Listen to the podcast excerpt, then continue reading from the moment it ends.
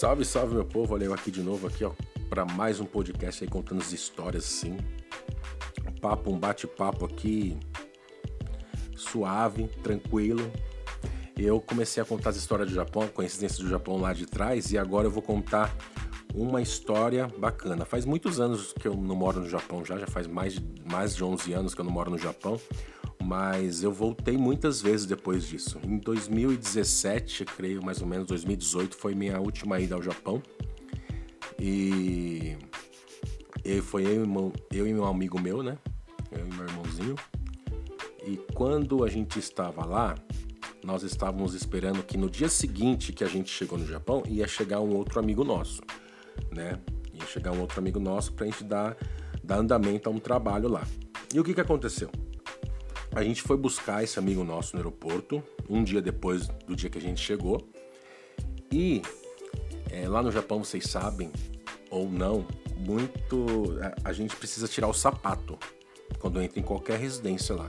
Ou até lugares públicos também, né? Você tem que tirar o sapato. Você coloca um chinelinho que fica na porta já, mas com o sapato que você usa na rua, você não pode entrar dentro de casa.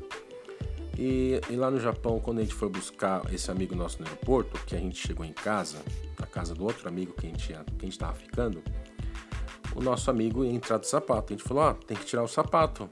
Aí ele falou, ah, é mesmo, né, que tirei o sapato, é. Mas pensa, o cara ficou 24 horas, mais de 24 horas com aquele tênis. A minha impressão é que ele não tirou nem no avião para dormir. Ele não tirou. Porque na hora que ele tirou aquele sapato, era um tênis sem meia.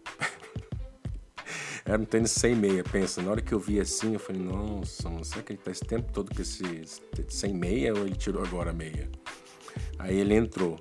Na hora que ele tirou, que ele passou, eu já senti um, um cheiro, um forte. Mas pensa, um, um, um chulé forte mesmo, né? Mas muito forte, muito forte, muito. Da forma que eu tô falando, é capaz de vocês sentirem aí através do áudio, tão forte que era.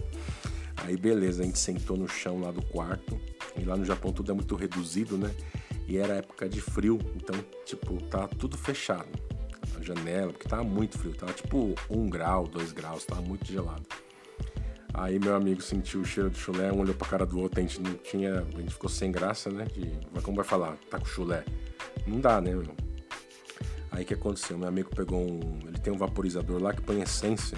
Agora tá na moda, né? Que você põe essência de cheirinho e fica um ambiente com cheiro, né? Aí ele pegou isso aí e ligou. Ele falou: Olha, olha, Rod, que eu comprei. que eu comprei. Veio com essa desculpa. E tacou essência, o negócio ficou fedido. Aí juntou o cheirinho do, da essência com o chulé do cara. Aí comecei a dar risada. Ele falava que eu comprei e eu ria. Que da hora!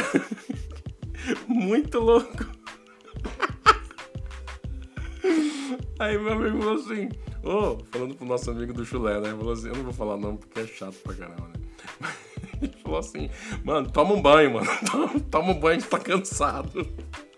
O cara mal sentou, ligou, viu que nem tem jeito. Não, toma um banho, eu tô, ó, toalha, vou pegar a toalha pra você. Nossa, meu, mas era muito forte, era muito forte. Não era pouco forte, não. Eu tô, pra eu estar tá falando aqui é porque era muito forte. Então, pra você que nunca foi pro Japão, é o seguinte, quando você for pro Japão, já sabe, né? Vai com meia nova, sapato novo. Se puder, vai com pé novo. se seu, seu pé for podre igual do nosso amigo, você vai queimar seu filme. Tomara que ele não se reconheça nesse áudio aqui.